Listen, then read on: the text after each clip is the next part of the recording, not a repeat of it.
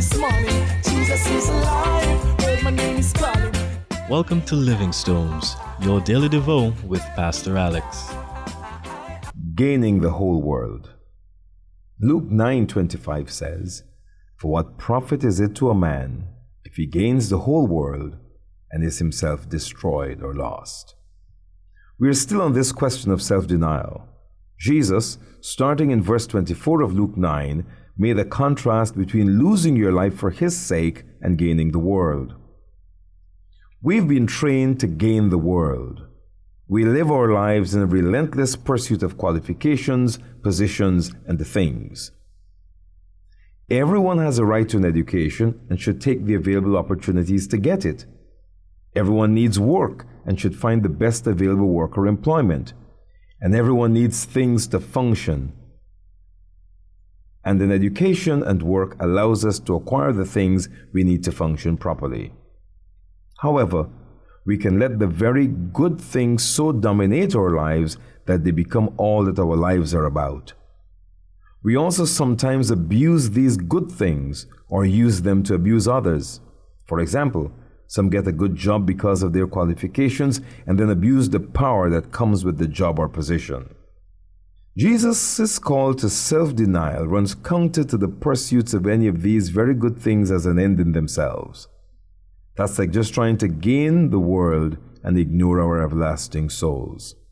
A good way to determine if we have balance and if we're making room for cross carrying is to examine how we use our time, our talent, our treasure, and our temples. That's our bodies.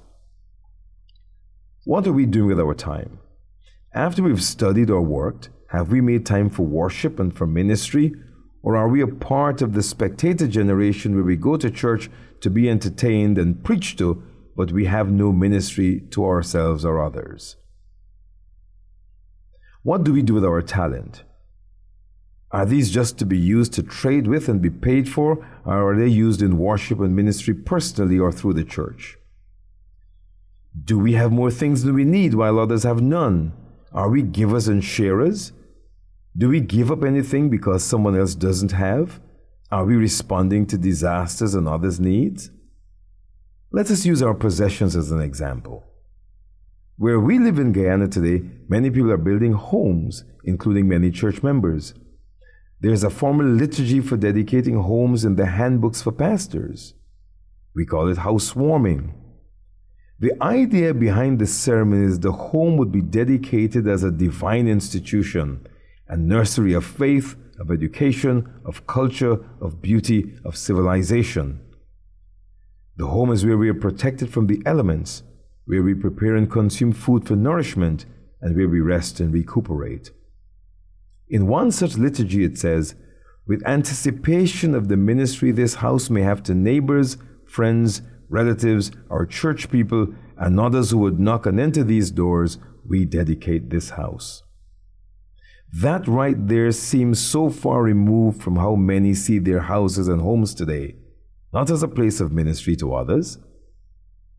Don't get the idea that we should not be wise and responsible with our things. Self denial is not an encouragement to recklessness.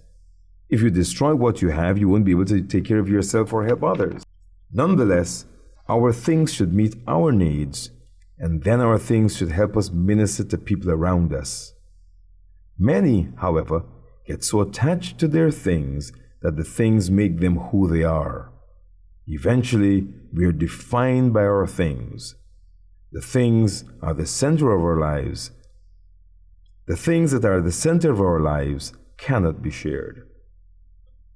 Let us pray today that we would be sensitive to the real needs of others and be guided by the Holy Spirit as to how we should help. For more daily devotionals from Pastor Alex, visit livingstones.gy or talexgraham.blog. You can also follow us on Facebook and Twitter.